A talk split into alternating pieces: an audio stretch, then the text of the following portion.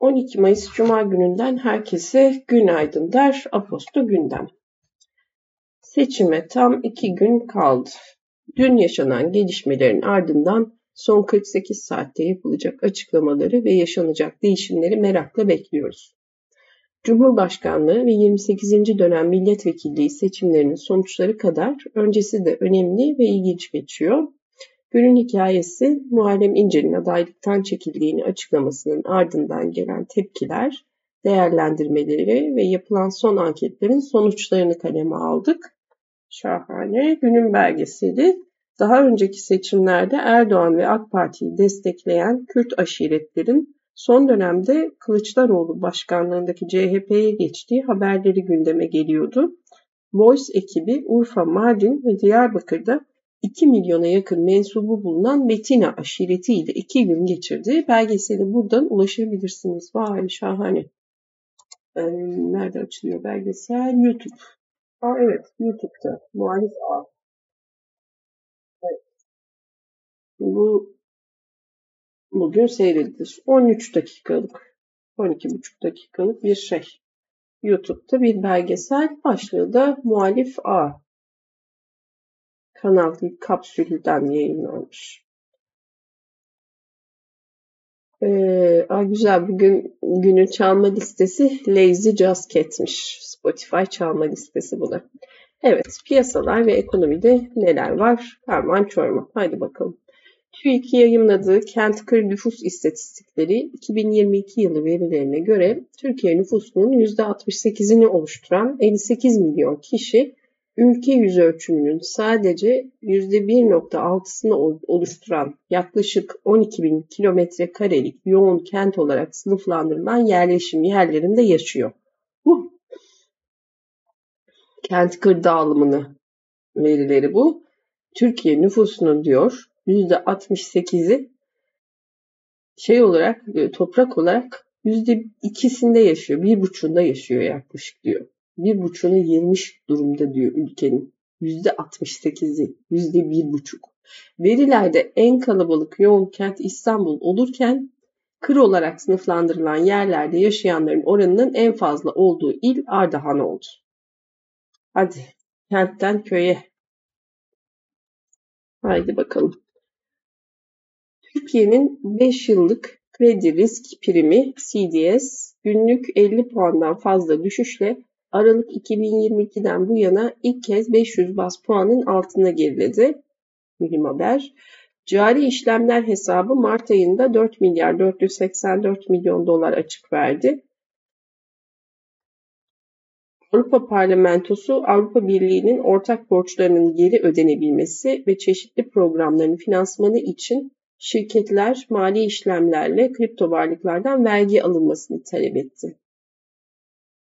Strasbourg'da gerçekleştirilen Avrupa Parlamentosu Genel Kurul oturumunda bütçeye yeni öz kaynaklar getirilmesine ilişkin hazırlanan rapor 199 hayır oyuna karşın 356 evet oyuyla kabul edildi. Yeni vergiler gidiyor demek ki. Peki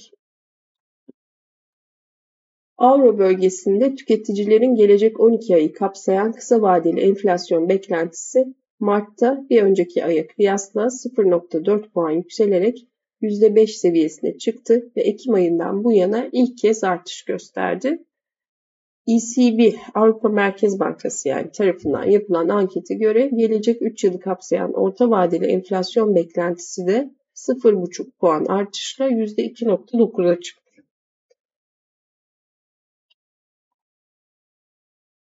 Kısa vadeli enflasyon beklentisi %5 Avro bölgesinde özetle orta vadeli enflasyon beklentisi de %3. İngiltere Merkez Bankası politika faizini piyasa beklentilerine paralel şekilde 25 bas puan artırarak %4,5 seviyesine çıkardı. Karar metninde İngiltere ekonomisinin resesyondan kaçınabileceği beklentisi dile getirildi. Çin'de enflasyon ne olmuş efendim? Nisan ayında %0.1 olarak gerçekleşmiş ve Şubat 2020'den bu yana en düşük seviyeyi kaydetmiş. Çin Ulusal İstatistik Bürosu verilerine göre üretici fiyatları ise Nisan'da yıllık olarak %3.6 geriledi. Evet, sonraki bölüm iş dünyası ve finans. Pegasus yılın birinci çeyreğinde 441 milyon liralık zarar beklentisinin üzerinde 598 milyon lira zarar açıklamış. Dahası ilk çeyrekte toplam misafir sayısı %29 büyüme kaydederken toplam satış gelirlerinde geçtiğimiz yılın aynı dönemine göre %64 artış oldu. Toplam yan gelirler %68 artarken misafir başına yan gelirler %30 büyüdü. Buna rağmen e, daha yüksek 441 milyon beklenirken 598 milyon zarar. Devam şeyleri yazmamış yani neden e, gider tarafında neler etkilediğini yazmamış burada. Belki egzante tarafına yazar. Halkbank yılın ilk çeyreğinde 4 milyar liralık piyasa beklentisinin üzerinde 4.26 milyar liralık net dönem karı elde ettiğini açıkladı.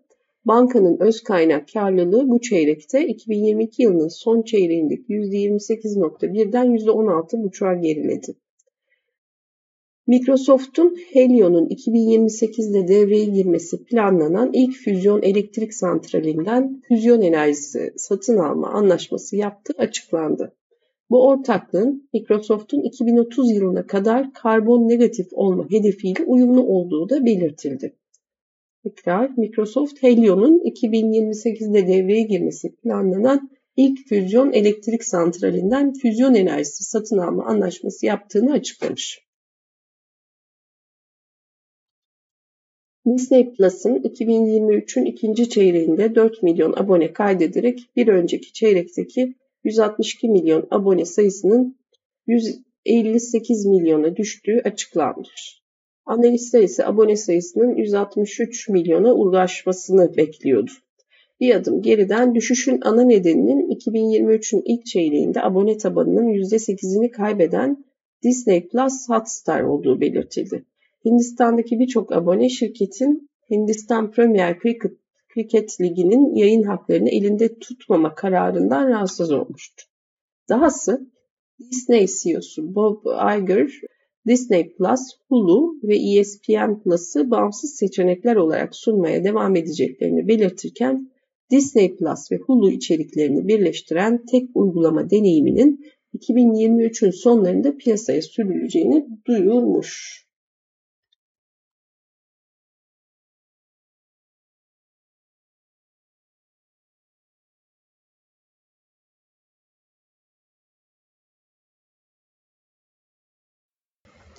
Japonya merkezli Honda bu mali yıl için faaliyet karında %19 artış öngörerek analistlerin 7.32 milyar dolar olan tahminine karşılık 7.4 milyar dolarlık beklenti açıklamış. Bir adım geriden analistlerin 1.22 milyar dolar olarak tahmin ettiği son çeyreğin faaliyet karı 780 milyon dolar olarak gerçekleşmişti. Politika ve Türkiye başlığının altında e, birçok şey olmasını o tabi birçok konu var. Evet.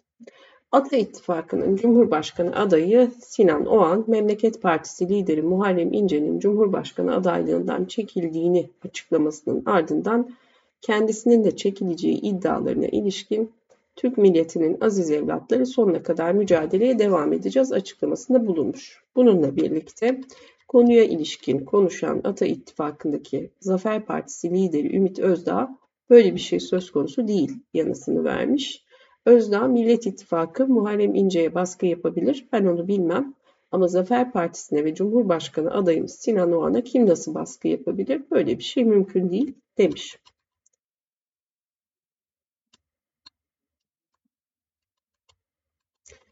Ee, Cumhurbaşkanı Erdoğan bu önemli olduğu için okuyorum. Hak İş Genel Kurulu'ndaki konuşmasında Temmuz'da bir adım daha atıyoruz. En düşük memur maaşının en düşük kamu işçisi maaşından aşağı kalmayacak şekilde düzenleyeceğiz. Kamu işçisinde olduğu gibi en düşük maaşı yine 15 bin liraya çıkartarak üzerine de enflasyon ve refah payı olarak benzer bir artış yapacağız. Böylece en düşük memur maaşı 22 bin lirayı bulacak demiş. Öte yandan Cumhurbaşkanı Erdoğan gençlerin sorularını cevapladığı yayında Kızılay'ın çadır satmasına ilişkin bu konu beni de ciddi manada üzmüştür. Kızılay çadır satma işine giremez ve süratle bu yanlışı düzeltmesi gerekir. Çünkü biz Kızılay'ı özellikle çadır üretiminde çok daha aktif hale gelmesi için sürekli teşvik ettik. Kızılay'ın çadır dendiği zaman en ufak sıkıntısının olmaması gerekir demiş. Millet İttifakı'nın Cumhurbaşkanı adayı Kemal Kılıçdaroğlu, Deva Partisi lideri Ali Babacan'la birlikte 30 Aralık 2022 günü Ankara'da düzenlenen suikaste öldürülen eski Ülke Ocakları Genel Başkanı Sinan Ateş'in mezarını ziyaret etmiş. Öte yandan İstanbul Sancaktepe'de konuşan İBB Başkanı Ekrem İmamoğlu 14 Mayıs'ta gerçekleşecek seçimlere ilişkin bunlar milletin cebindeki parayı pul etti. Bunları tez elden bir gün bile çok pazartesi günü bunları tıpış tıpış evlerine yolluyoruz ifadelerini kullanmış. Bununla birlikte Kılıçdaroğlu mutfağında çektiği Gerçekler adlı videoda alışveriş poşetleriyle kameranın karşısına geçti. Kılıçdaroğlu 1 kilogram kuru fasulye var burada. Geçen sene 17 TL, bugün 36 TL vermişiz. Toz şeker, geçen sene 20 TL'ye alabildiğimiz şeker bugün tam 47 TL. Sevgili halkım, biz gelmek zorundayız ki zorundayız ki bir kalıp peynir bu senenin sonuna kadar 125 lira olmasın, bir kilo çay 110 lira olmasın ifadelerini kullanmış.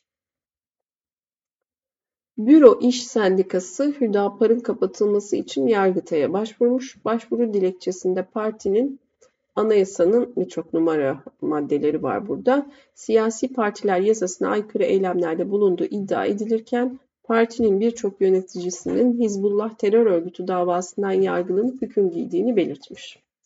İçişleri Bakanı Süleyman Soylu şu anda bana çok çalışıyorsun diyorlar. Herhalde Murat Karayılan'dan az çalışacak halim yok. Herhalde Cemil Bayık'tan daha az çalışacak halim yok. Veya Duran Kalkan'dan daha az çalışacak halim yok. Çıkmışlar masanın üzerine tepiniyorlar. Tayyip Erdoğan gitsin de gitsin diye. Tayyip Erdoğan 14 Mayıs'tan sonra gelecek. Biz de sizin üzerinizde tepineceğiz. Hiç merak etmeyin demiş. Çok seviyeli konuşmalar gerçekleşiyor siyaset camiasında. Evet, bugünkü destekçi Türkiye'yi dijitalleştiren platform Bandwidth'miş. Bandwidth. Bandwidth platformunda bıt bıt bıt geçiyorum. Dijital dönüşüm diye kilit bir e, sözcük e, araya sözcükleri sıkıştırayım. Politika ve dünya tarafı var sırada. Ermenistan-Azerbaycan sınırında çarşamba gecesi çatışma çıktı. Azerbaycan Savunma Bakanlığı Ermenistan birliklerinin ateş açtığını ve bir Azerbaycan askerinin hayatını kaybettiğini açıklarken Ermenistan Savunma Bakanlığı ateş açanın Azerbaycan birlikleri olduğunu ve 4 Ermenistan askerinin yaralandığını bildirmiş. Avrupa Birliği Türkiye'nin Cumhurbaşkanı kararnamesiyle Temmuz 2021'de ayrıldığı kadın ve kız çocuklarına yönelik şiddeti önlemeyi öngören İstanbul Sözleşmesi'ne katılmaya hazırlanıyor. Avrupa Parlamentosu anlaşmayı onaylarken AB üye ülkeleri de bazı üyelerin çekincelerine rağmen anlaşmayı imza koymak için hazırlıklara başladı. Ukrayna, Rusya, Türkiye ve Birleşmiş Milletler arasında gerçekleştirilen tahıl koridoru anlaşmasına ilişkin görüşmeler 10-11 Mayıs tarihlerinde Türkiye'nin ev sahipliğinde İstanbul'da gerçekleştirildi. Milli Savunma Bakanlığı görüşmelerin devam etmesi konusunda tarafların mutabık kaldığını belirtmiş. Bilgi notu mevcut, mevcut tahıl koridoru anlaşması 18 Mayıs tarihinde sona erecek. Devam ediyor o zaman. Peki. Pakistan Yüksek Mahkemesi bu hafta bir yolsuzluk soruşturması kapsamında tutuklanan Pakistan'ın eski başbakanı İmran Han'ın serbest bırakılmasına karar verdi. Mahkeme yetkililerin Han'ı hukuka aykırı bir şekilde tutukladığını açıkladı. Bir adım geriden Han tutuklanmasının ardından yargıç karşısına çıkmıştı. Mahkeme Han'ın 8 gün daha gözaltında tutulmasına karar vermişti. Han'ın destekçileri tutuklanmasının ardından protesto düzenlemiş Eylemlerde 1300 kişi gözaltına alınmış, iki kişi hayatını kaybetmişti.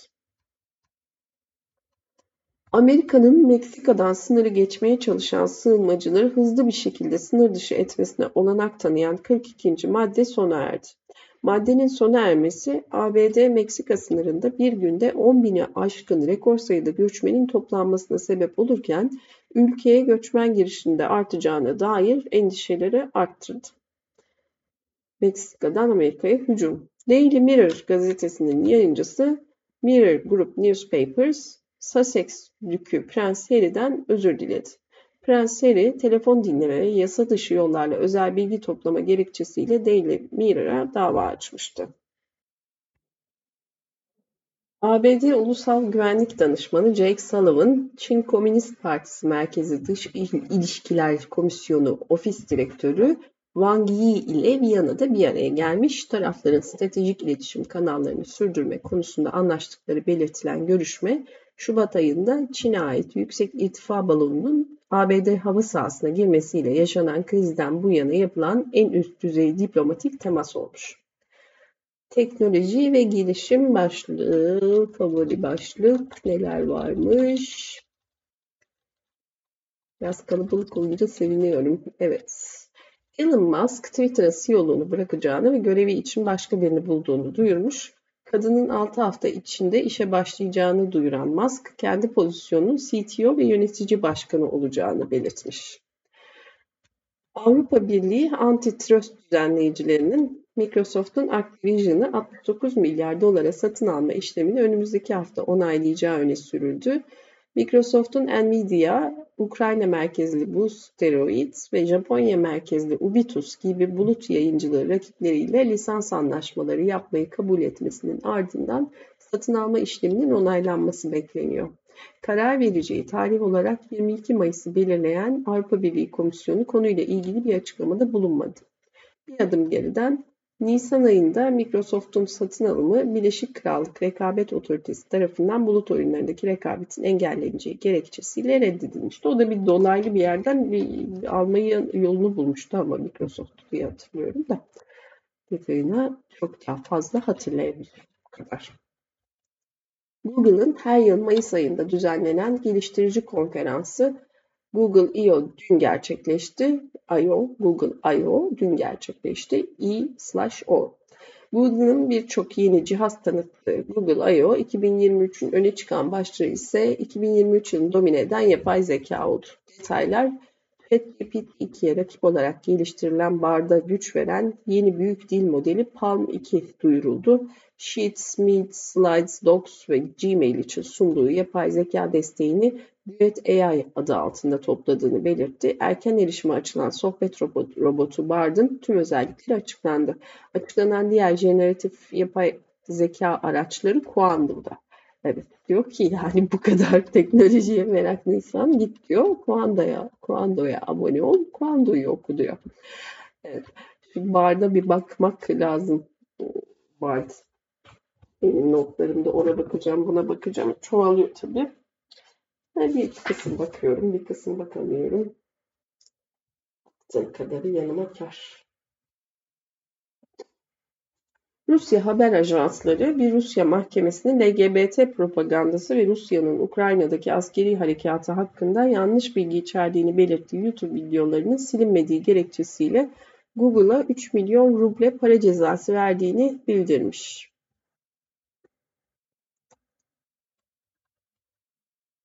İtalya Rekabet Kurumu Apple hakkında pazar hakimiyetini kötüye kullanıp kullanmadığına yönelik soruşturma başlattı. Şirketin uygulama geliştiricilerine kendi uygulamalarını uyguladığından daha kısıtlayıcı bir gizlilik politikası uyguladığından şüphelenildiğini belirtti.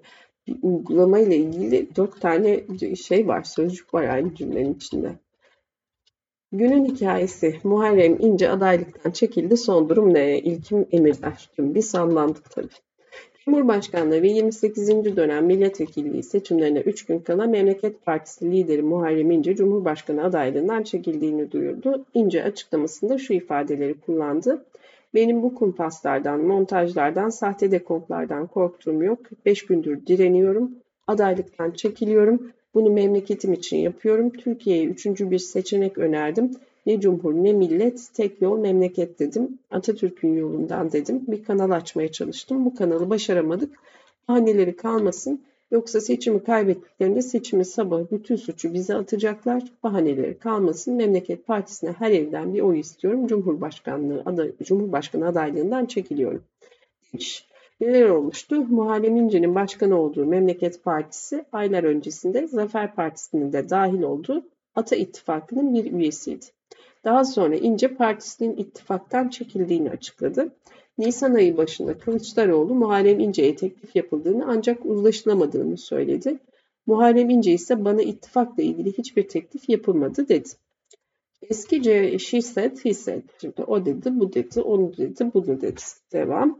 Eski CHP milletvekili ve parti meclisi üyesi Fikri Sağlar ise Muharrem İnce ile görüştüklerini, İnce'nin adaylıktan çekilme talebini kabul etmediğini bildirdi.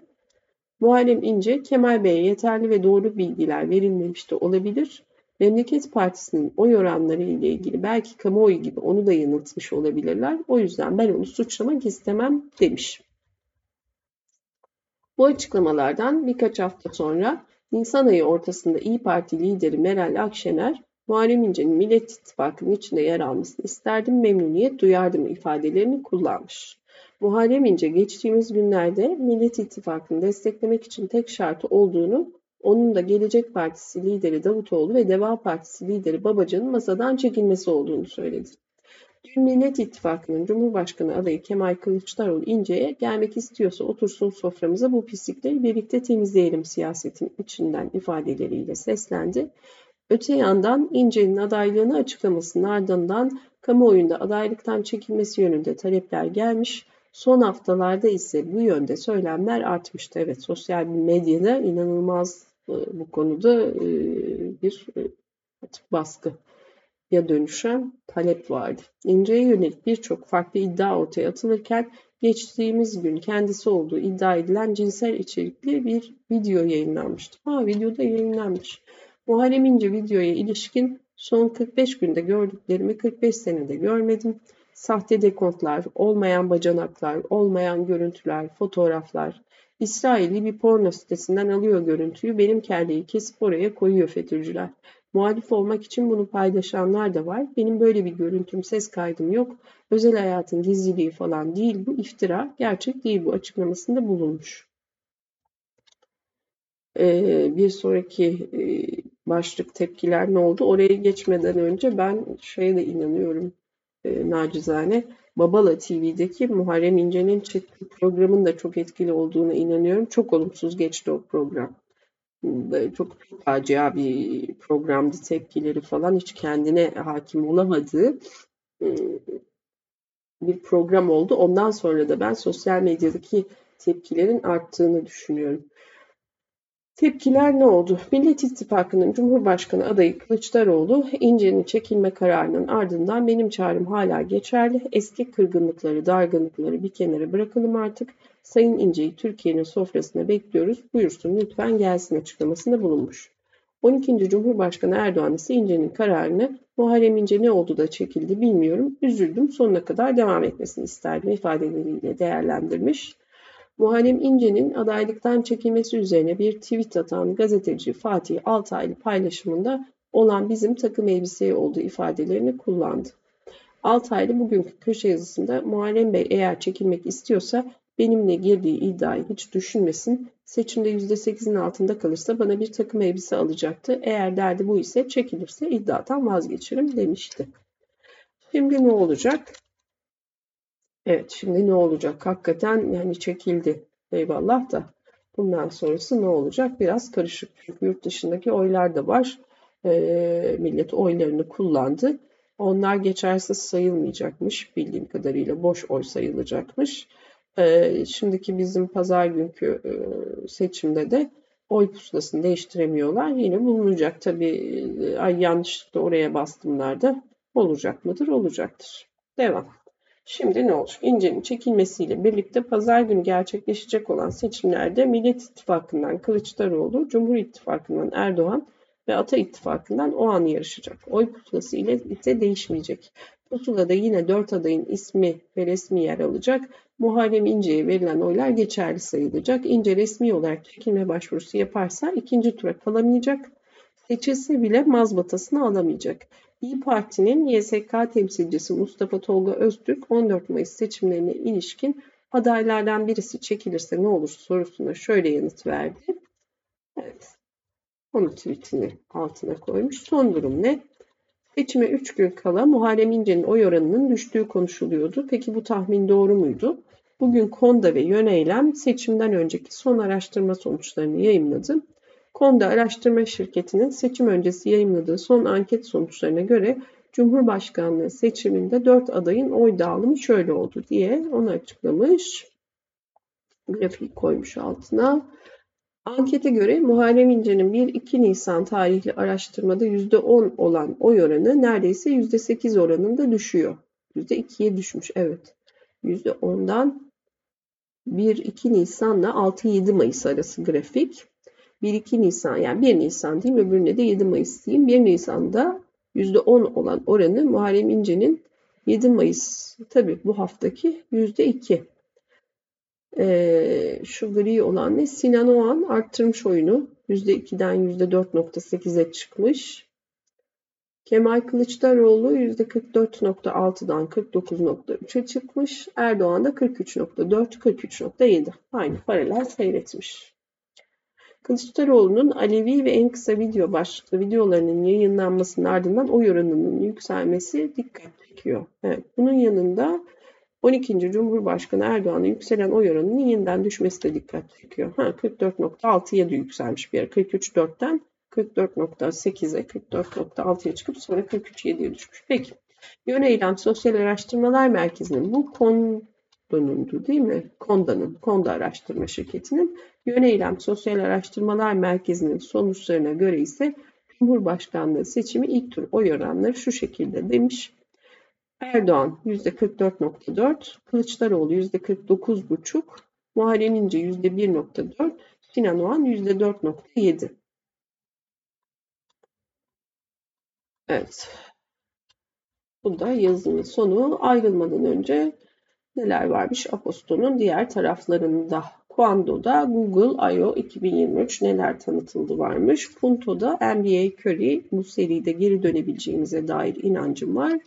Duel'de de müziği üretenler Bosch Isolation. Günün okumaları neymiş? BBC Türk stratejik oy vermek mümkün mü? Chatham House, Emre Kızılkaya, Erdoğan's grip on media threatens fair elections. Chatham House nedir bilmiyorum. Twitter'da neler konuşuldu var. Evet, geçiyorum. Bunlar videolar falan falan. Peki. Şimdi Exante tarafına bakacağım. Exante tarafında seçime bir kala. Bakalım özetlenecek şeyler var mı? Biraz uzun. Şöyle bir hızlıca baktım Exante'ye. Bakalım satmayı becerebilecek miyim? Batı'dan haberler tarafında Emircan Yaman'ın Birleşik Krallık yazısı. Ee, pardon Batı'dan haber başlıkları yazısı Birleşik Krallık'la başlıyor ilk. Ee, paralel, beklentileri paralel politika faizini 25 bas puan arttırdı. %4,5 seviyesine yükseltti. Sonrasında Bank of England Başkanı Andrew Bailey'nin açıklamaları var. Ülkede enflasyon hala çok yüksek olduğunu fakat Nisan ayından itibaren enflasyonda keskin düşüş beklediklerini açıklamış. Ayrıca konuşmasında bankanın faiz oranlarını orta vadeli enflasyon hedefini tutturmak için uygun olarak ayarlayacağını söyleyerek bir sonraki toplantıda yapılması beklenen faiz artışları için de açık kapı bırakmış. Hatırlatma dozu geçmiş, geçtiğimiz günlerde Bank of England'ın faiz politikasına ilişkin tahminini yayımlayan Goldman Sachs, bankanın gelecek iki toplantısında 25'er bas puanlık faiz artışları yaparak politika faizini %5'e çıkaracağı öngörüsünde bulunmuştu. Evet, Amerika bir durdu. Ee, Euro tarafı agresif devam ediyor. Evet, Bailey ayrıca enerji fiyatlarındaki geri çekilmeler ve ülke ekonomisinde sürmekte olan beklenmedik iyi performans nedeniyle bu yıl artık bir resesyon beklemediklerini ifade etti. Evet, Amerika tarafı. Amerika'da üretici enflasyonu Nisan ayında aylık bazda %0.2 artışla yıllık bazda %2.3 seviyesine gerileyerek beklentilerin altında gerçekleşti. Böylece ülkede üretici enflasyonu Ocak 2020'den bu yana en düşük seviyesini kaydetmiş oldu. Devamında detaylar detaylar geçtim. Ee, bütün bunların yanı sıra ABD Başkanı Joe Biden ülkede süren borç tavanı krizine ilişkin dünya liderlerinin ABD federal hükümetinin temerrüde düşme riskini merak ettiklerini söyleyerek çünkü temerrüde düşersek tüm dünyanın başı derde girer ifadelerini kullandı. Biden ayrıca temerrüde düşülmesi halinde yaşanacak olumsuzluklar konusunda uyarılarda bulunarak ekonomimiz resesyona girer ve uluslararası itibarımız aşırı derecede zarar görür dedi. Cep bilgisi ABD hükümetinin Ocak ayında 31.4 trilyon dolarlık borçlanma limitine ulaşmasının ardından ülkede borçlanma tavanının acilen artırılması ihtiyacı doğdu. Tavanın artırılmaması durumunda federal hükümetin temerrüde düşmesi söz konusu olabilir. Konuya ilişkin Cumhuriyetçiler ve Demokratlar arasındaki anlaşmazlık ise sürüyor. Cumhuriyetçiler borçlanma tavanının arttırılmasına karşılık kamu harcamalarının da azaltılması gerektiğini savunurken Joe Biden yönetimi ve demokratlar borç tavanının arttırılması fakat buna karşılık kamu harcamalarının azaltılmaması gerektiğini söylüyor.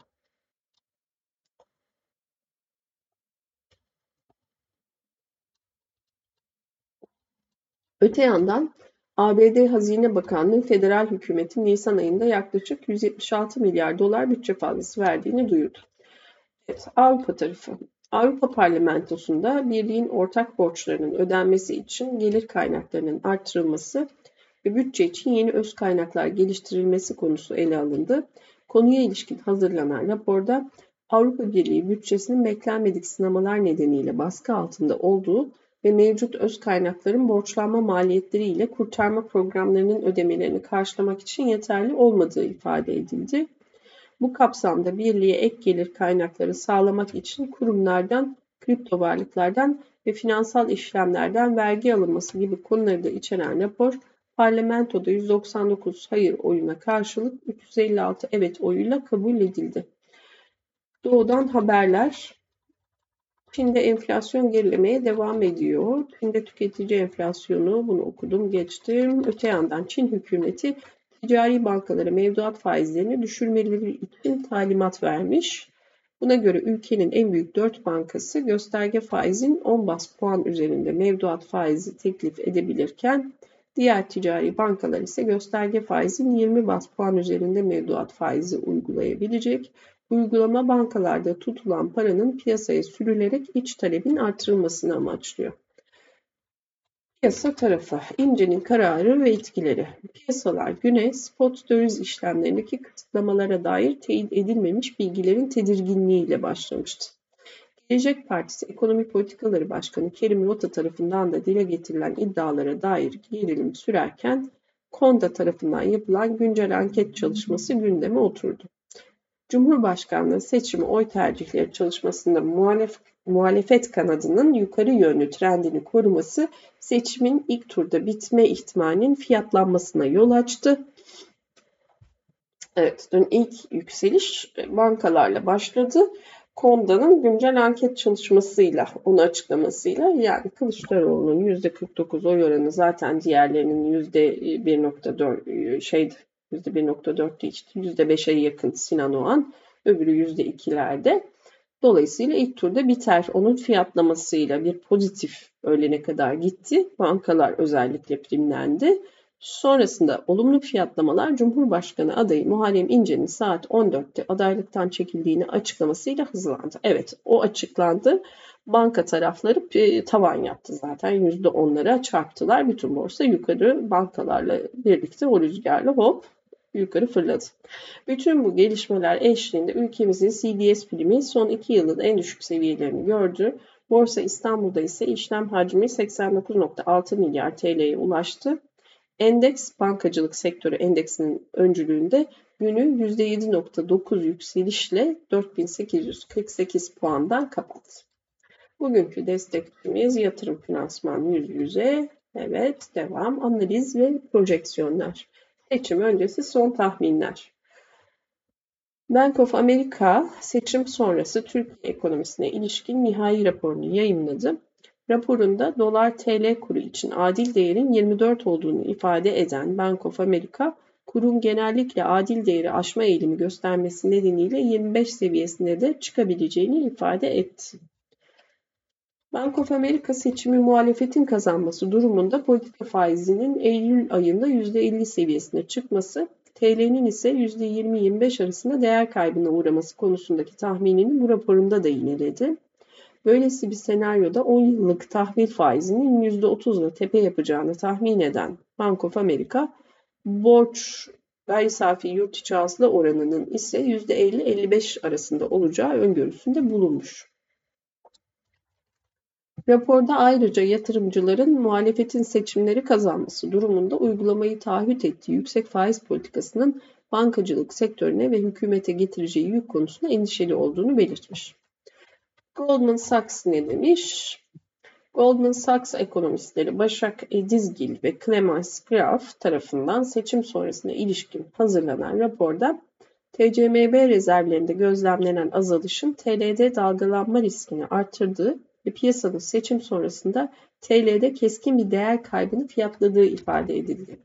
Öte yandan Fitch Ratings Türkiye'ye ilişkin yayınladığı notta Türkiye notuna yönelik aşağı yönlü baskının yumuşamasında seçim sonrası güveni istikrara kavuşturacak, makroekonomik ve finansal istikrar riskleri azaltacak ve dış finansmana erişimi iyileştirecek politika değişimlerine odaklanacağız ifadelerine yer verdi. Ödemeler dengesi tarafında neler oluyor? Cari açık beklentilerin altında. CMB tarafından açıklanan verilere göre Mart ayında cari işlemler açığı geçen yılın aynı ayına göre %19.6 oranında azalarak 4,5 milyar dolar olmuş.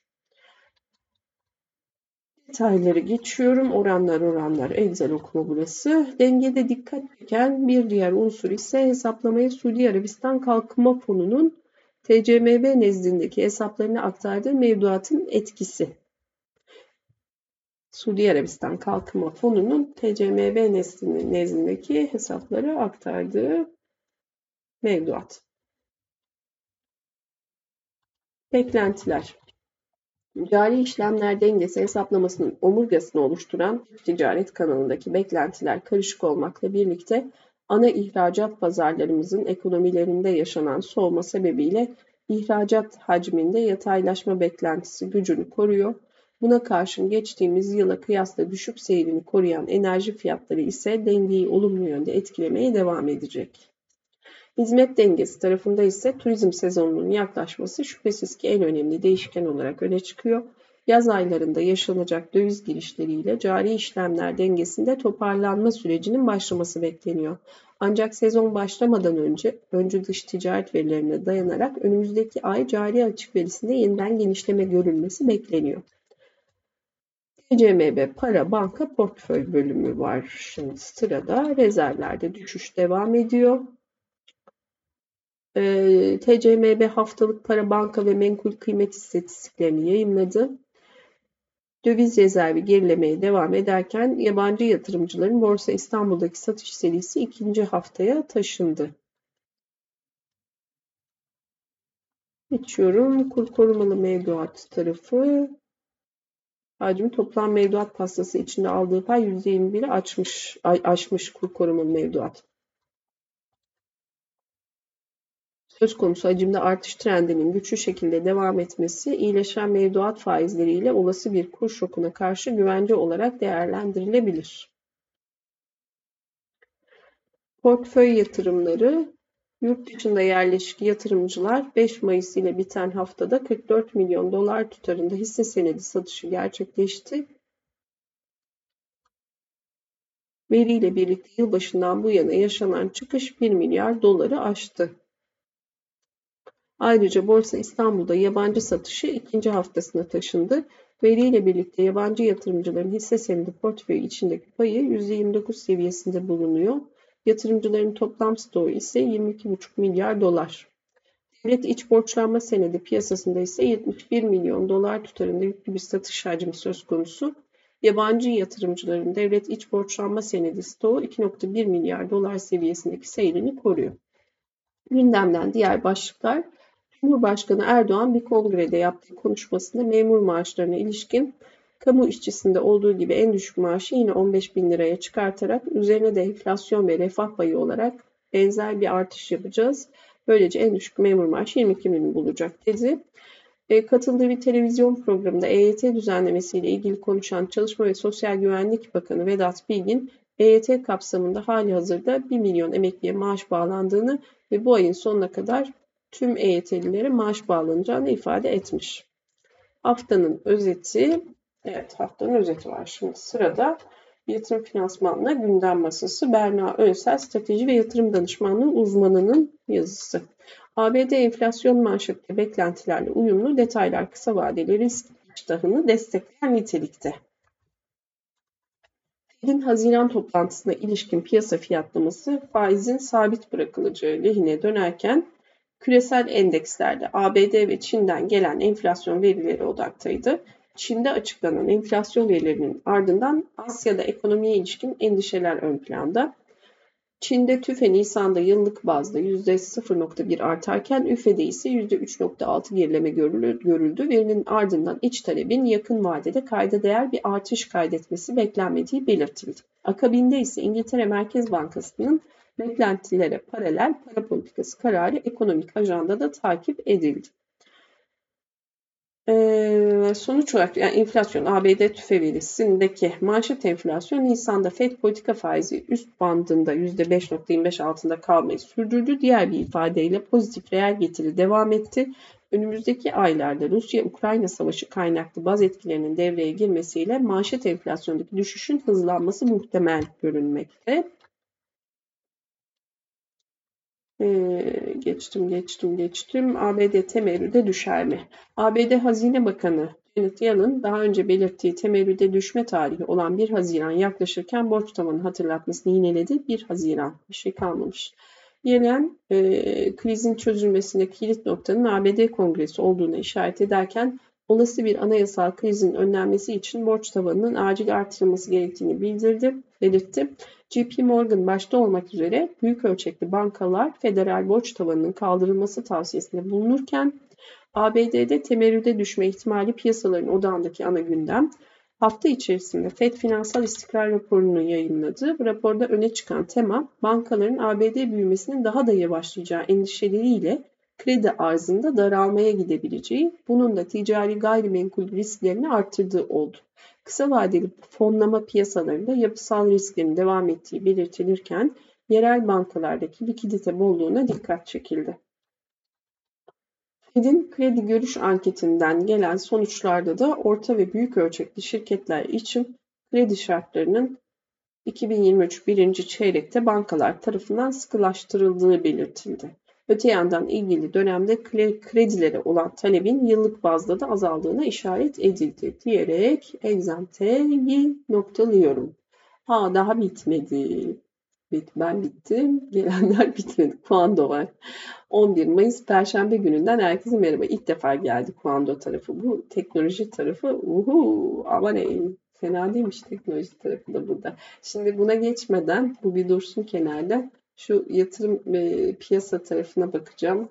Şimdi bugün ne bekleniyor çünkü piyasa tarafında? Dün coştu da bugün ne olacak acaba? Bu bir tabii soru işareti.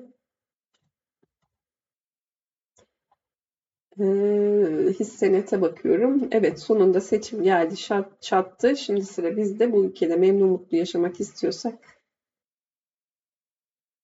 Oh, gerçekten mi? Dumur oldum. Neyse. Bunu okumayacağım.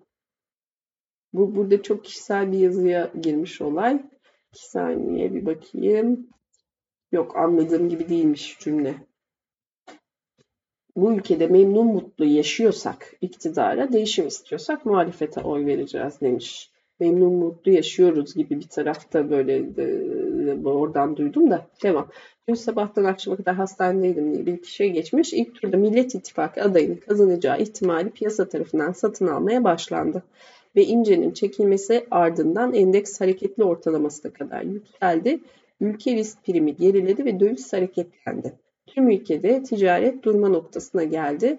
Oto ve konut satışları bıçak gibi kesildi. Dövizin artacağı beklentisi kiraları durdururken alışverişi de kesti. İthal ve girdisi ithal mallar kapalı çarşı kuru üzerinde değer kazanırken alışveriş kesildi. Bir tek gıda alışverişi sürüyor. İki yıldır baskılanan döviz seçim sonrası muhtemel kur artışını satın aldı ve kapalı çarşıda %3 primlenerek 21,5 düzeyine yükseldi. Ekonomi politikasındaki muhtemel değişiklikler ve ortodoks politikaya tam dönüş ne zaman tam gerçekleşecek bilemiyoruz. Yabancı da bilemiyor ama bir beklenti oluştu ve yabancı borsaya tekrar gelirse endeks buralarda durmaz. Eğer seçim piyasanın beklediği gibi sonuçlanırsa bugün Merkez Bankası'nın kura müdahalelerinin son günü olabileceği beklentisi arttı. Pazartesi farklı bir ülkede gözlerimizi açabiliriz. Yine de tedbirli olmakta fayda görüyorum. Dün beklentiler alınıyordu. Muhtemelen bugün de alınacak. Pazartesi gerçeklerle karşılaşacağız. Eğer ilk turda bitmezse, mecliste farklı bir tablo ortaya çıkarsa veya demokrasi dışı gelişmeler yaşanırsa yeniden belirsizlik ortaya çıkacaktır. Evet. Şimdi hop geçtim. Kuando ile devam ediyorum. Bir kahvemi tazeleyeyim. Madem farklı bir şeye geçiyorum, konuya geçiyorum. Beynimde bir geçiş yaşasın kahveyle birlikte. Evet, Kuando. Kuando neymiş, nasılmış bakalım bakalım. İlk defa okuyacağım. Teknoloji tarihinde bugün ile başlıyor bir kere. Dünyanın en iyi satranç oyuncusu olarak kabul edilen Gary Kasparov ve IBM tarafından geliştirilen süper bilgisayar Deep Blue arasındaki pek çok kişi tarafından bir yapay zeka denemesi olarak değerlendirilen satranç maçı Kasparov'un yenilgisiyle sonuçlandı. Deep Blue'ya sadece 62 dakikada mağlup olan ve 1.1 milyon dolarlık ödülü kaptıran Kasparov, IBM'i özellikle kendisini yenmek için bir makine yapmakla suçlamış. Keyifli okumalar demiş İrem. Vaka çalışması, geri sayım sosyal medyanın seçim üzerindeki gücü. İrem Denli'nin yazısı.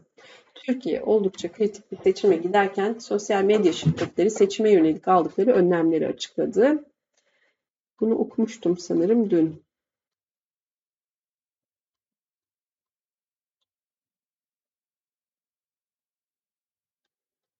Ee, ama okuyayım. Peki bu kapsamda WhatsApp, Instagram ve Facebook'u bünyesinde bulunduran Meta 14 Mayıs seçimleri özelinde seçim güvenliğini sağlamak amacıyla Türkiye'de Seçim Operasyonları Merkezi isimli bir merkez kurduğunu açıkladı. Konuya ilişkin açıklamada Meta, merkezin amacının seçimlerin güvenli ve emniyetli bir şekilde yapılmasına yardımcı olmak için uygulamalarında asılsız bilgilerin yayılmasını azaltmak, zararlı içerikleri kaldırmak, potansiyel tehditleri gerçek zamanlı olarak belirlemek ve daha hızlı müdahalede bulunmak olduğunu ifade etti.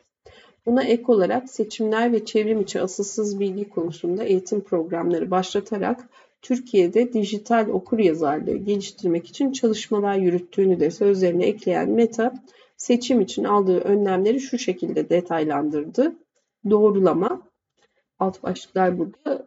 Doğrulama, şeffaflık, işbirliği var alt başlıklarda. İlk başlık doğrulama.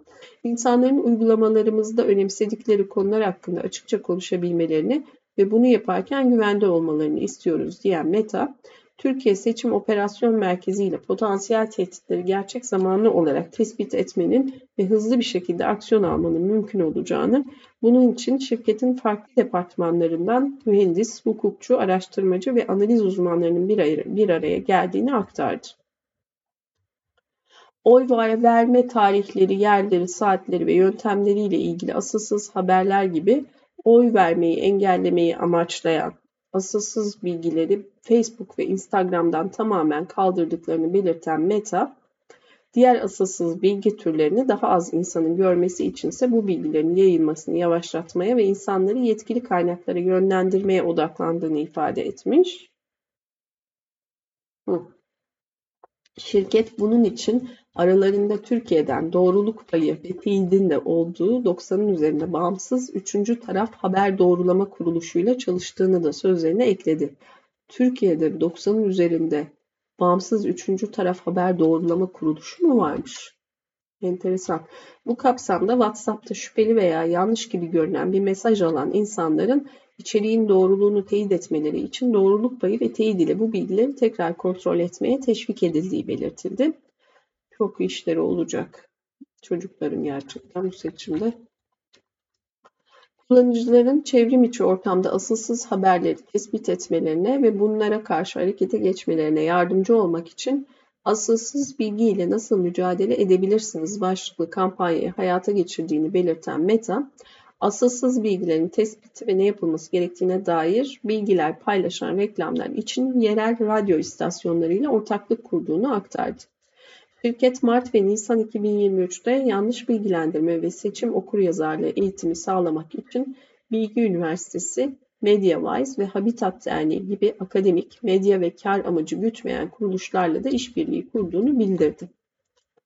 İkinci başlık şeffaflık. Siyasi reklamlar ve şeffaflık konusunda ise Meta, uygulamalarında seçimlerle ilgili reklam yayınlamak isteyen reklam verenlerin kim olduklarını ve hangi ülkede yaşadıklarını kanıtlamak için bir doğrulama sürecinden geçmeleri gerektiğini ifade etti.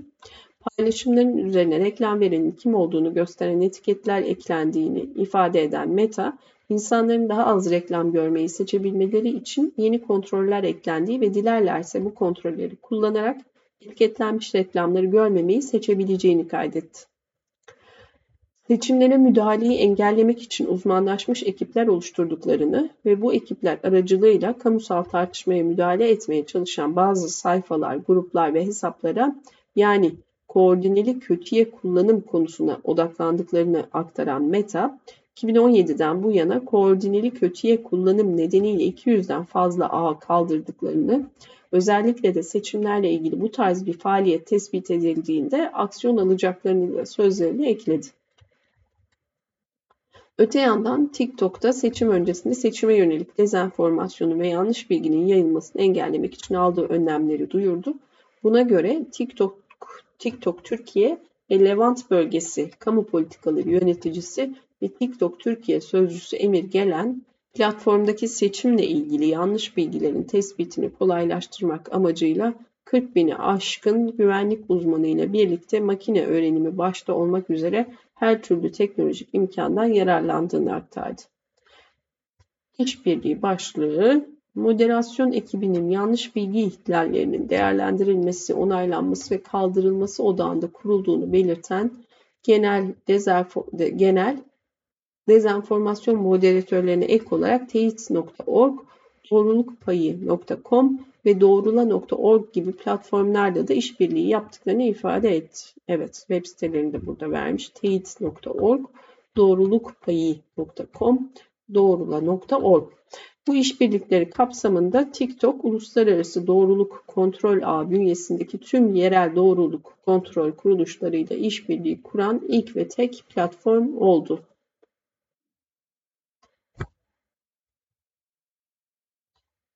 Bununla birlikte dezenformasyon ve yanlış bilginin toplum üzerinde yarattığı etkiyi daha iyi anlamak için Ekonomi ve Dış Politika Araştırmalar Merkezi ile işbirliği yapan TikTok, Türkiye'de Dijital Okuryazarlık isimli bir de rapor yayınladı. Şubat ayında meydana gelen depremler nedeniyle duyurusu ertelenen rapora göre insanların %63 internetteki bir %63'ü internetteki bilgilerin çoğunun gerçeği yansıtmadığına inanıyor. Rapor ayrıca insanların %59'unun güvenilir bir uluslararası ve ulusal kurum tarafından paylaşılan bilgileri dikkate aldığını, %50'sinin arkadaşlar ve aile tarafından paylaşılan bilgi kaynaklarının güvenilir olduğuna inandığını ve %71'inin de anonim hesapları ciddiye almadığını ortaya koydu. Gel gelelim söz konusu 18 ila 24 yaş grubu olduğunda anonim hesapları ciddiye almama eğiliminin %61,5'a düştüğü aktarılıyor. Tehlikeli kesim gençler. Yukarıda bahsedilen son veriye dikkat çeken gelen bu durumun neden gençler anonim kaynaklardan gelen bilgilere itibar etmeye ya da en azından bunları dikkate almaya daha meyilli sorusunu akıllara getirdiğini ifade ederek işte bu noktada sorumluluk bizim gibi platformlara düşüyor politikalarımızı güçlendirmeye ve uygulamaya devam ederken şeffaf olmaya çalışıyor ve bu zorluğun üstesinden gelmek için uzmanlarla işbirliği yapıyoruz şeklinde kaydediyor. Dezenformasyon ve manipülasyon. Sonra işin sansür boyutu var. Epeyce uzunca devam. Dezenformasyon ve manipülasyon. Şirketlerin açıklamalarından da açık bir şekilde görülebildiği üzere alınan tüm bu önlemlerin özünde en basit haliyle yanlış bilginin yayılmasını engellemek yatıyor. Bu noktada günümüzde günlük yaşantının vazgeçilmez bir parçası haline gelen sosyal medyanın özellikle de kamuoyu oluşturmakta oldukça güçlü, yerine göre de kişilerin düşüncelerini değiştirecek kadar etkili ve tehlikeli bir silah olabileceğini hatırlamak gerekiyor. Siyasi konuşmalar ve tartışmalar için artık birinci platform konumuna gelen Facebook ve Twitter gibi sosyal medya platformları kamuoyu ve seçmen niyeti hakkında devasa bilgi hazinelerine sahip. Bu platformlardan herhangi birine kaydolmanız demek, söz konusu platformları yöneten şirketlerin davranışlarınız, ilgi alanlarınız, aileniz ve arkadaşlarınız hakkında veriler toplayabileceği ve bu verileri daha detaylı analizler için başka şirketlere satabileceği anlamına geliyor. Buna göre kurduğunuz bağlantılar, yaptığınız yorumlar ve paylaşımları inceleyen sosyal medya şirketleri bu incelemelerden yola çıkarak oy verme olasılığınız, ne yönde oy kullanacağınız ve ne tür reklam ya da haberlerin sizi fikrinizi değiştirmeye teşvik edebileceğine yönelik oldukça tutarlı çıkarımlarda bulunabiliyor. Kullanıcıların haber tüketim alışkanlıklarını inceleyerek siyasi kutuplaşmanın nedenleri ve sonuçları hakkında ayrıntılı analizler yapan şirketler kimin hangi linke tıkladığından, hangi makaleyi ne kadar sürede okuduğuna kadar pek çok farklı bilgiye erişim sağlayabiliyor. Bu da yanlış bilgi ve yalan haberlerin seçimler üzerinde ne derece güçlü bir etkiye sahip olduğunu en iyi şekilde bilenlerin sosyal medya devleri olduğu anlamına geliyor. Dünyadan örneklere bakacak olduğumuzda ise seçim döneminde sosyal medyanın ne kadar büyük bir güç olduğu daha net bir şekilde ortaya çıkıyor. Dünyanın en büyük skandallarından biri olarak tarihe geçen Cambridge Analytica olayında tüketici, takipçi, seçmen davranışlarını değiştirmek isteyen iş dünyası ve siyasi partilere hizmet sunan bir veri analiz şirketi olarak tanımlanan Cambridge Analytica'nın 2016 ABD başkanlık seçiminde Birleşik Krallığın 2016 yılında Avrupa Birliği'nden ayrılması için gerçekleşen Brexit referandumunda ve daha pek çok farklı ülkenin seçim süreçlerinde seçimin sonucunu değiştirecek düzeyde aktif rol oynadığı ortaya çıkmıştı. Buna göre Cambridge Analytica 90 milyon Facebook kullanıcısının verilerine izinsiz bir şekilde erişim sağlayarak bu verileri seçmen davranışını anlamlandırmak ve yönlendirmek amacıyla toplamış. Olayın açığa çıkmasının ardından Meta CEO'su Mark Zuckerberg ABD Kongresi önünde ifade vererek özür dilemişti Meta, Facebook kullanıcı verilerinin uygunsuz bir şekilde Cambridge Analytica ile paylaşılmasının bedelini 5 milyar dolarlık bir ceza ile ödemişti. Millet İttifakı'nın Cumhurbaşkanı adayı Kemal Kılıçdaroğlu geçtiğimiz hafta Twitter hesabından yaptığı paylaşımda İletişim Başkanı Fahrettin Altun ve ekibinin Dark Web dünyasıyla anlaşmaya çalıştığını söyleyerek Altun ve ekibine Cambridge Analytica'cılık oynamaya çalışmakla suçlamıştı. Buna ek olarak CHP Genel Başkan Yardımcısı Muharrem Erkek de İçişleri Bakanlığı'nda paralel bir yapı kurulduğunu ve bakanlık bünyesinde bir seçim takip modülü oluşturulduğunu öne sürerek tüm valilik ve kaymakamlıklara talimat verildiğini iddia ederek Kılıçdaroğlu'nun söylemlerini desteklemişti. Fahrettin Altun ise bu iddiaları CHP Genel Başkanı'nın yalan siyasetinin sınır tanımazlığına bir kez daha şahitlik ettik reddetmişti Bundan sadece birkaç ay öncesinde ise siber pazarda Tim George isimli Tim Jorge ismiyle resmi olaraksa Demomen International ismiyle bilinen İsrail merkezli bir şirketin yapay zeka, siber teknolojiler ve iletişim uzmanlarından oluşan ekibiyle 30'u aşkın ülkede dezenformasyon yoluyla seçimlere müdahalede bulunduğu ortaya çıkmıştı. Ee, buna göre 20 yıldan uzun bir süredir dünyanın farklı noktalarında seçimlerin sonucunu etkileyen Tim Borge seçimlere herhangi bir iz bırakmadan gizlice müdahale etme sözüyle müşterilerine yalan haberlerin yayılmasını sağlamaktan Twitter, LinkedIn, Facebook, Telegram, Gmail, Instagram ve YouTube'da binlerce sahte sosyal medya profilinden oluşan geniş bir orduyu kontrol eden Ames isimli bir yazılım paketine kadar oldukça geniş çaplı bir hizmet sunmuştu.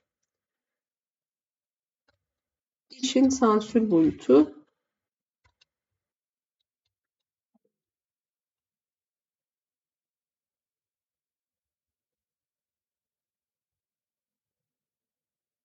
Bunları okumuştum o yüzden geçiyorum.